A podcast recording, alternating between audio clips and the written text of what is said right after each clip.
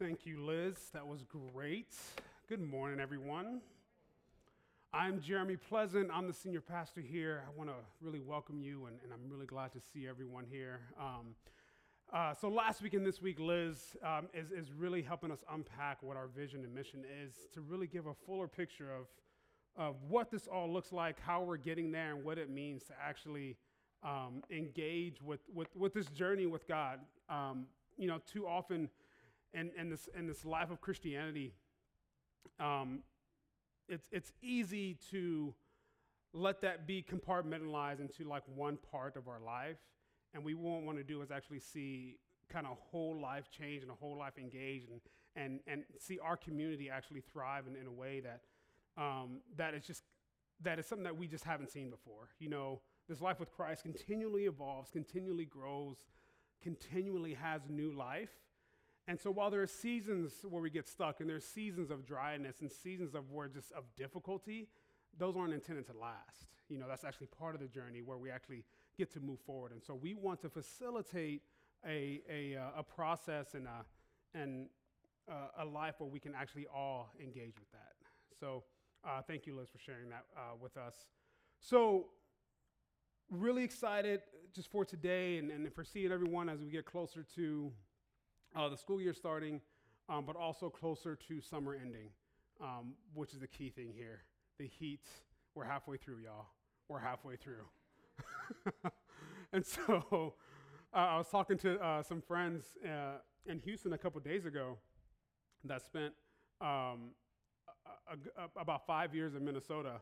And this time of year is like the one week of summer Minnesota has for like the whole year. And so you know, it's a little different paradigm, but, uh, but it's something we can, we can definitely appreciate. So, last week, we, we began this series on the divided kingdom, uh, stories from the book of Jeremiah. And, and what we're doing with this, with, this, with this book of Jeremiah, this Old Testament prophetic book, is like looking at some of the main themes in it, tying it to, to Jesus and, and what he talked about with it, and then seeing what it looks like for us today. And so uh, sometimes, when, if you've ever read the Bible through, sometimes getting through the prophets, um, which is what this section of the Bible is called, is like, can be a bit daunting, right? It can be a bit cumbersome. And so, what I'm hoping is to actually provide just kind of, okay, what is the main and plain of what's going on here in this book? And what actually did, so Jesus referenced it, um, but then also, okay, so what does that all mean for today? Because we don't just want information, right? We don't just want to know knowledge. We actually want to see um, uh, changes in our life, and we want we want to be able to engage with what God is doing um, in, in our lives and the lives of our families and in our communities. And so, uh, our starting point last week was on the history of Israel uh, and when Israel divided, and, they, and, they, and there was the southern kingdom and the northern kingdom. And so we had these two kingdoms that were divided. And Jeremiah's first mission that we see in his book is actually to reunite these two kingdoms the, the one from the north and the one from the south. The one from the north uh, kept the name Israel, and it's where we, we get the, uh, the word Samaritan from, because that was a capital city, it was Samaria. And then the southern kingdom was called Judah. And so they were still about uh, even in size, they were pretty close. And so this, this mission that Jeremiah had was critical. You know, what we talked about last week is that before anything else, before talking about Israel's behavior or them turning back to God, all these kind of things we like to focus on in Christianity, like character, the first thing that Jeremiah did says, first we have to come back together. We can no longer be divided. And so, with that, we got a deeper understanding of the parable of the Good, Samar- uh, the Good Samaritan within this context. Because, like, if you read just the parable by itself, you know, there's a lot we miss, and, and really understood the audacity of this teaching. And then we work through tilling our hearts to not seek sameness, but unity. And we pose these questions What if the unity God is looking for is not dependent on someone agreeing with me or doing the things the way I want them done? What if unity is defined by our desire to put the interests of the whole above the interests of self? What if unity didn't require same thinking or same believing? it was hard for the disciples to not follow the same person of Jesus, regardless of their difference. They had very different beliefs, the disciples, very different views on how the world worked. There could not be any group of people further from each other in their belief systems. And yet, they followed Jesus through it all. So, can we do the same? So, today, so that was last week.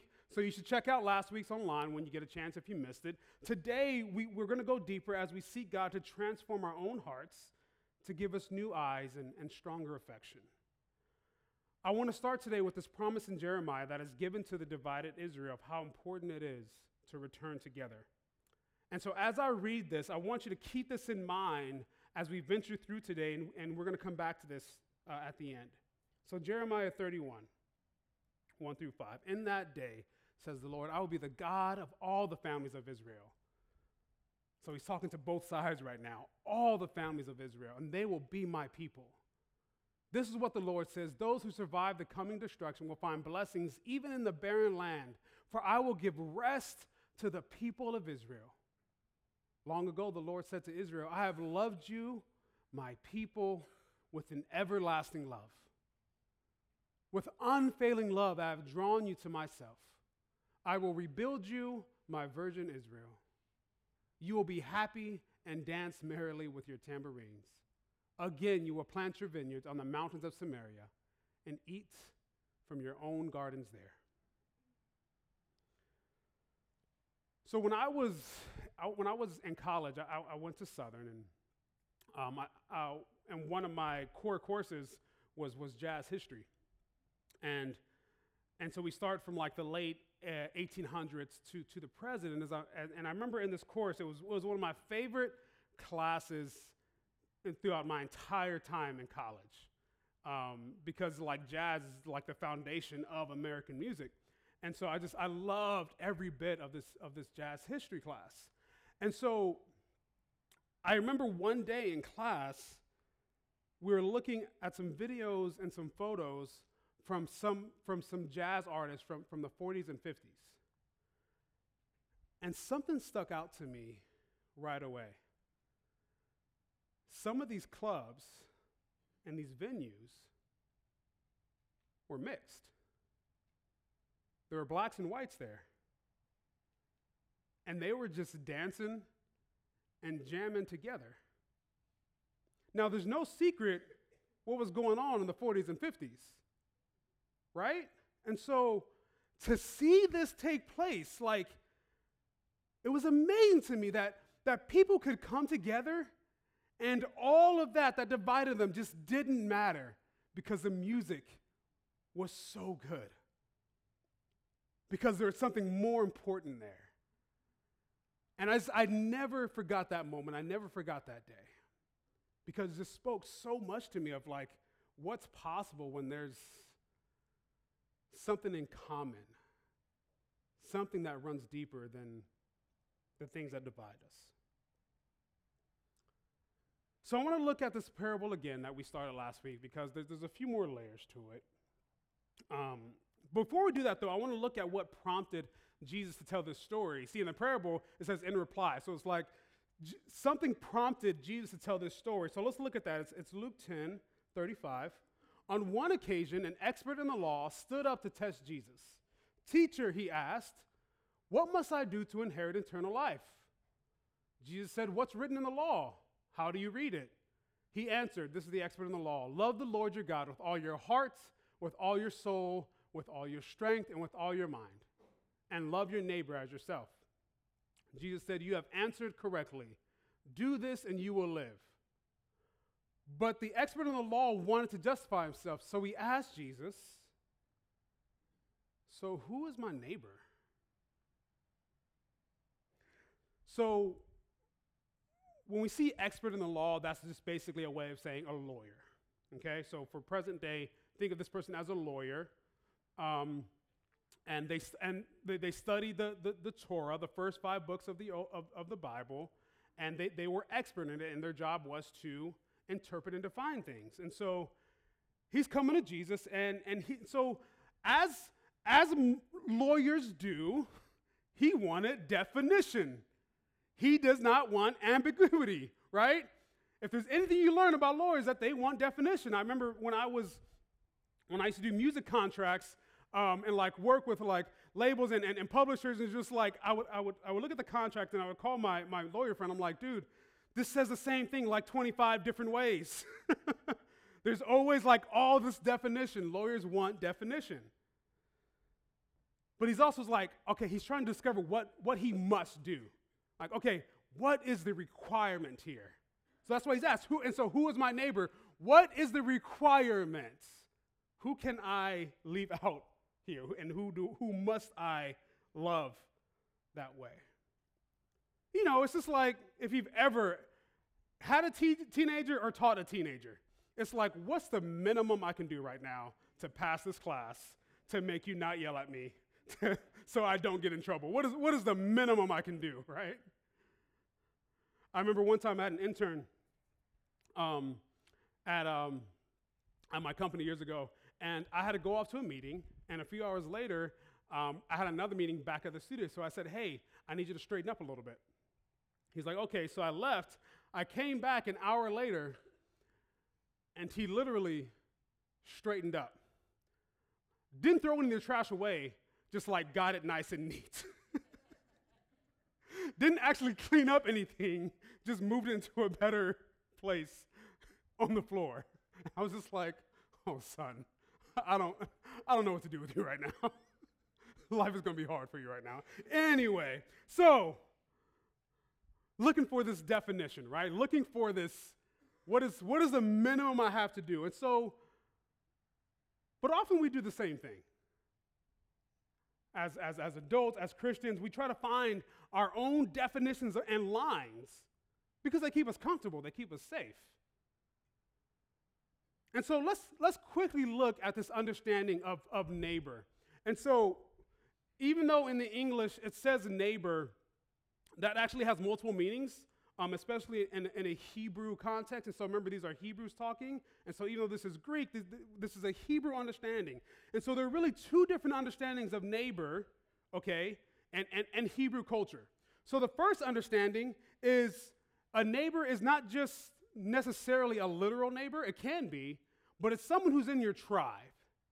It's someone that you have intimate relationship with. It's someone that's it's one of us, whatever that us means for you. So that's one definition and one understanding of neighbor. There is a second understanding and a second definition of neighbor in the Hebrew context, and it basically means another human being.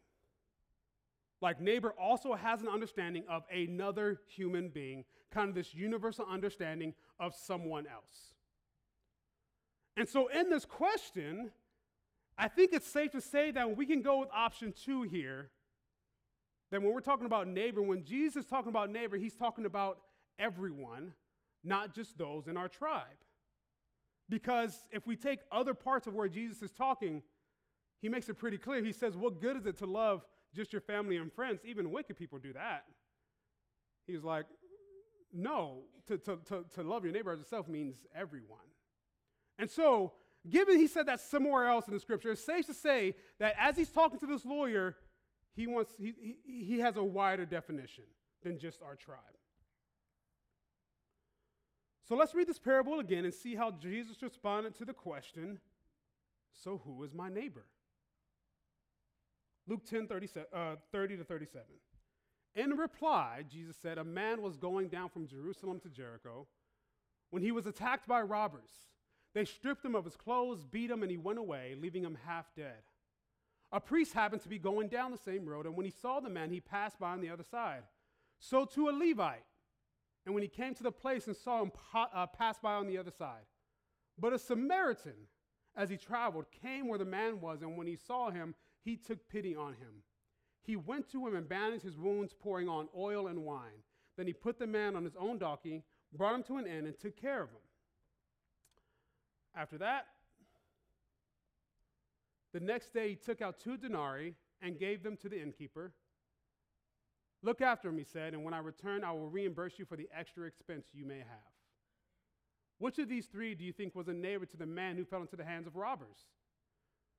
The expert in the law replied, The one who had mercy on him. Jesus told him, Good, go and do likewise.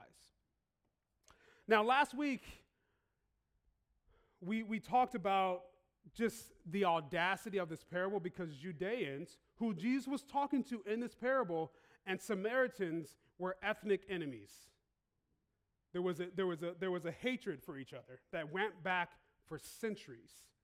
So for Jesus to actually teach this was just mind boggling. We learned in Jeremiah that the division of Judeans, uh, of the division of Judeans and Samaritans and how God was trying to reunite them. And here again, we see Jesus trying to reunite them and to this time ask the Judeans to make the move.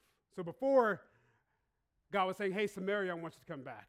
And now Jesus is saying, Hey, Judah, I want you to make the move. So, what, is, what does all this mean for us?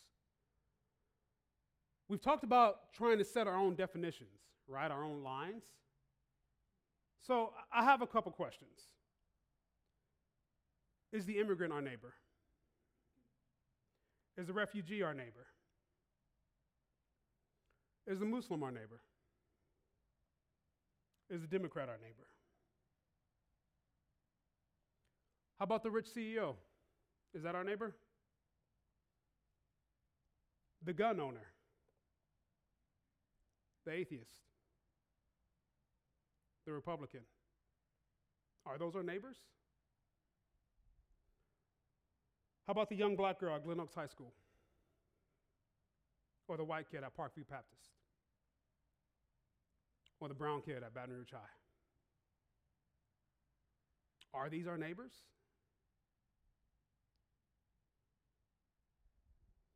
The list goes on, right? Of all the different peoples and groups that we all have opinions on. So, what I want you to do is resist the urge to espouse the normal Christian verbal response. Because we all know what to say. We all know what we should say, what we should be doing. And we even say, usually with conviction in ourselves, that I do love that person with a Christ like love. I do, because I'm supposed to. I know that I do. But I would challenge that notion.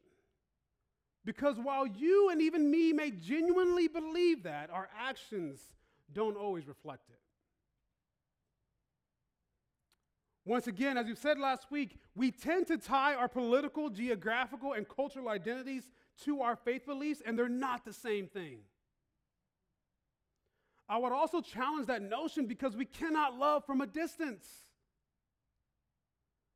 We can't be a neighbor to someone when our hearts are far away from them. And so I want to get beyond what we say and what we, what we, what we say our values and our beliefs are and actually get to the core. Because what's happening on the outside of us is not reflecting what we say on the inside. And I'm not immune here. I'm not saying, oh, this is y'all not me. No, we're all in this. We all have this work to do. God's love and compassion is universal. That is of no question. Yet at the same time, it is intimate.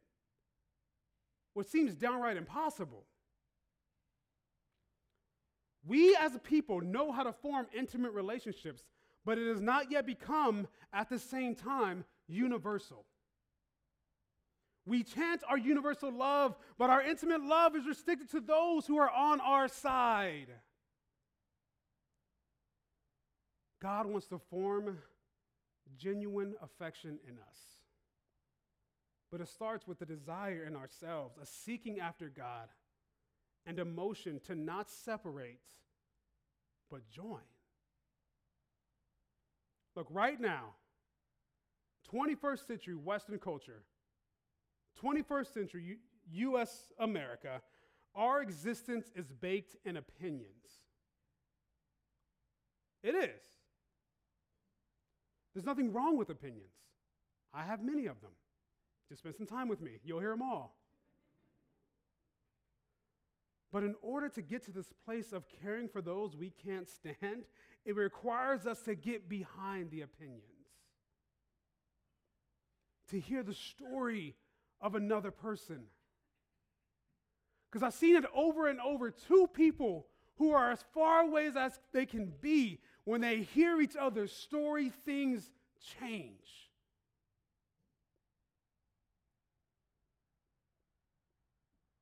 We have to get beyond the opinions. I want to look at another passage really quickly in Luke. It's actually right before this story in Luke 9. And he sent messengers on ahead who went into a Samaritan village to get things ready for him. But the people there did not welcome him because he was heading for Jerusalem.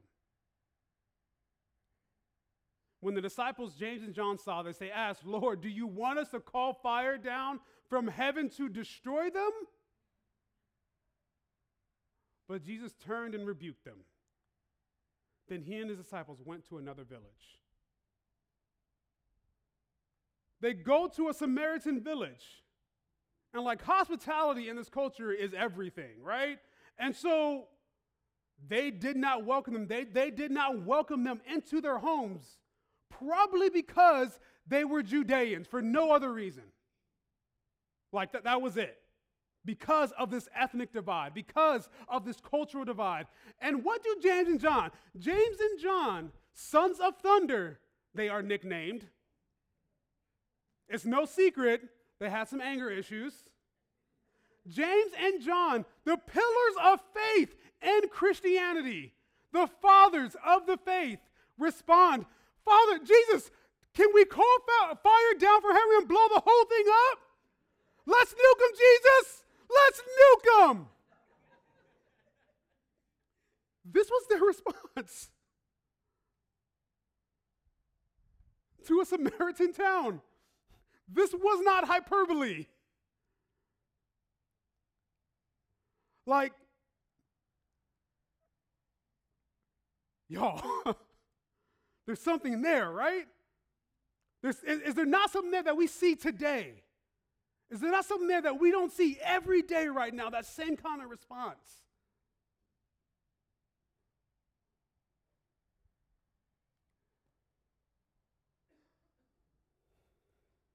After this, after this happens, Jesus tells the story of the Good Samaritan. After this happens. See, people say all the time, well, if Jesus was here today, he would be this or that politically.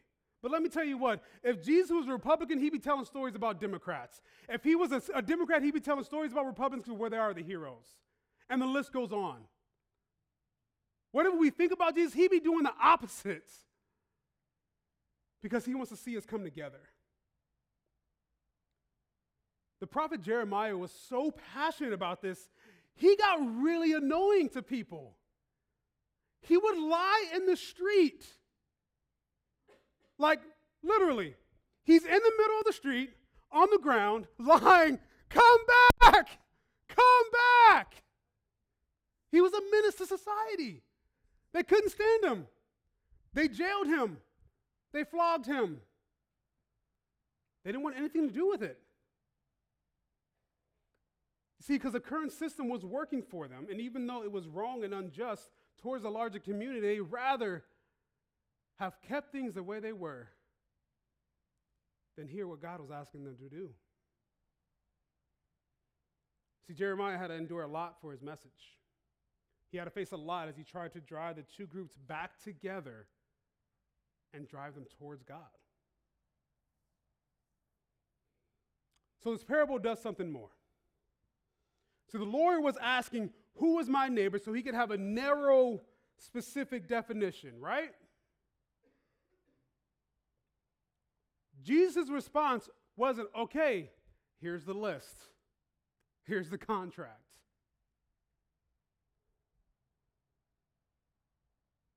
It said at the end, The expert in the law replied, The one who had mercy on him. And Jesus said, Go and do likewise. Jesus' response should lead us to ask not who is my neighbor, but who can I be a neighbor to?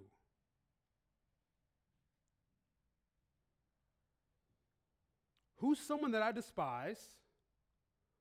Okay, let's use another word because we never want to admit that we actually don't like someone or despise another person, right? So who who who don't I like? That actually might be able to express the love of Jesus that I hadn't known before. So J- Jesus telling this parable to the Judeans and so, this Samaritan in this parable is expressing the love of Jesus. This people who they said can't possibly express the love of God, Jesus is saying, quite in fact, they do. And so, who can I be a neighbor to that might be able to express the love of Jesus that I hadn't known before? And there's more to the story. It wasn't just what the Samaritan did, it's, it's who he did it for. So the story was told to the Judeans. A Judean in this story was the victim here in this story and was cared for by the Samaritan. So maybe it isn't just who I can be a neighbor to, but what could they be in my life? What am I missing out on? Is there something more than this that I am ignoring because of our differences?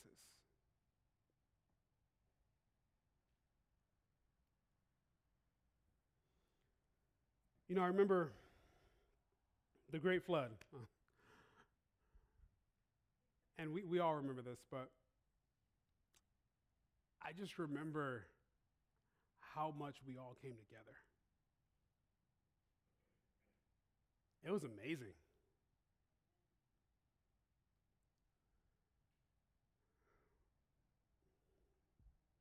Do the same in hurricanes. We do the same when, when our very lives are on the line and the lives of our city is on the line. But, y'all, I want us to go beyond crisis. It can't take a crisis for us to get beyond the differences. It just has to be something we do, something that's just a part of us.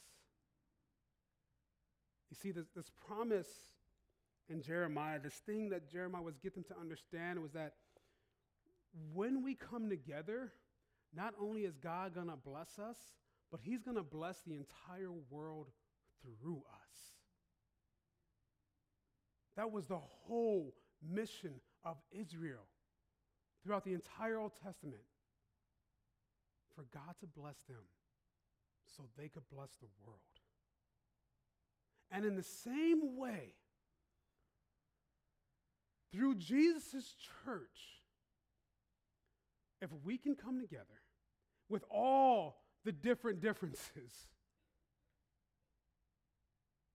and God will bless us, how will we then be able to bless our community and bless our world? You remember that scripture from above? It's a promise God makes. It's his heart towards his beloved. about what is possible if they will return together and return towards Him. To experience that deep love of God in ourselves is something that is beyond comprehension. It is a dream to be at peace and at rest. And it's something that is possible beyond what we know now if we choose to pursue God in this way.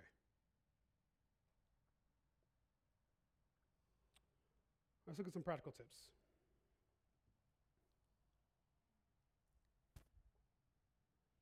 Identify your honest feelings about another person or group. Honesty is key here, right? Because if we just like do the, the normal things, like we can't actually do this work. Like if we're not honest about, hey, I actually have this gut reaction when I think about this person, when I think about this group, right? Like, so we got we got to get past the denial and just because we never want to be accused of anything, right? We never want to feel like guilty or like wrong for like having certain thoughts or beliefs. I get that, but we have to go there and not stay there, right? So like there's a there is a point of of guilt.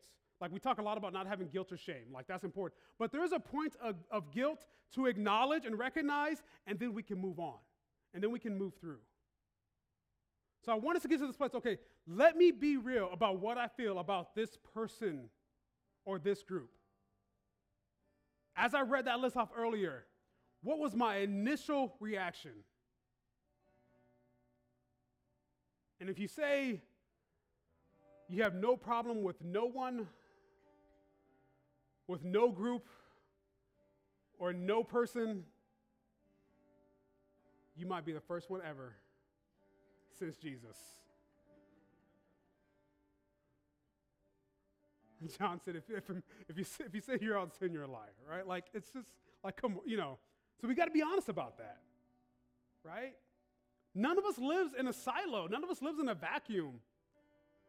Like, we've all been raised with biases and preferences. And sometimes they, take they, they go too far. And so let's just be real about it. Because this work only happens as Christ engages us and as we allow Him to. Like sometimes we need information and sometimes we need to, to, to, to, learn more about something, but sometimes we need to just go straight to the heart and say, okay, Lord, here I am. I, this is where I'm really at, and I, I, I probably shouldn't be there, and I'm sorry. Help me. Help me not feel this way. Bring me truth in this.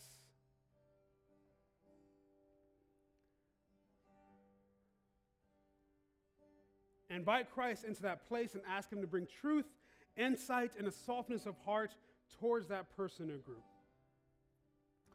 And so when I say person, I'm not, I could be, it could be a particular person, but I also really want us to focus on any kind of group. And there might be a person that represents that group for you, but there's a group for everyone. That's just the way our world exists right now. Listen, as you do this, it's not about being right. So that's the thing. We get into these conversations because we want to be right. Like, no, I, I'm right. this, this is the right way. It's not about being right.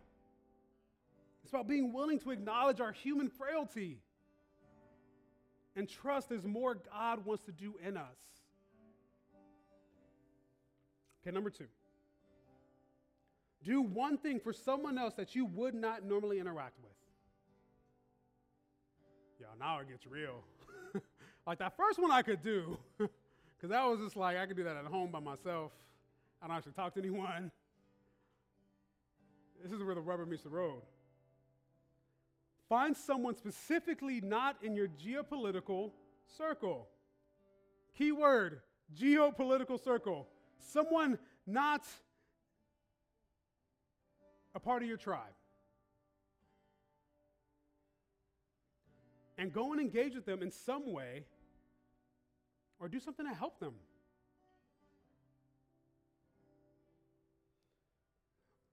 So these two practical tips aren't to be done linearly. You can't do one and do the other. They're going to be done at the same time because they're going to work together. Okay? Because that first one is like, that's a lot of times of work. and that second one is going to be happening as you're doing that. Okay, let's stand.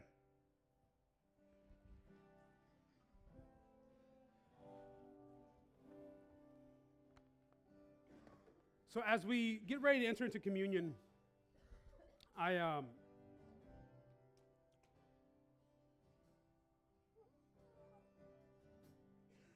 I want to remind us that the communion table is is a place to encounter the very redemptive nature of Christ.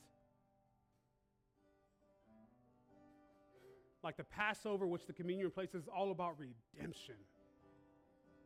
The redemption that Jesus brings, the redemption he has for us, and the redemption he has for the whole world.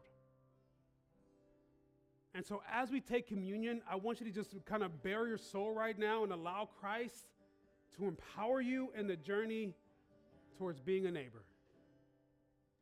Not asking who my neighbor is, but asking who I can be a neighbor to. Because it's going to take the power of Christ, the power of the Spirit, to actually make that possible. And so I want to engage today in communion. And here at the Vineyard, we practice open communion. And so what that means is if you are compelled, if you want to meet Jesus today, if you want to actually do this, you are welcome. No one is excluded. And if you're like, hey, I actually don't know anything about this Christian thing or this Jesus thing, but, but I, I, I want to meet Jesus, he's been doing something in me today and I want to meet him, the table is open for you. Because Jesus' table is open to everyone. And so we welcome you. There's a station under each projector and a station in the back. They're all gluten free for those who have an allergy. Let's, let's engage with, with God right now through communion and worship and allow Him to do some work inside of us.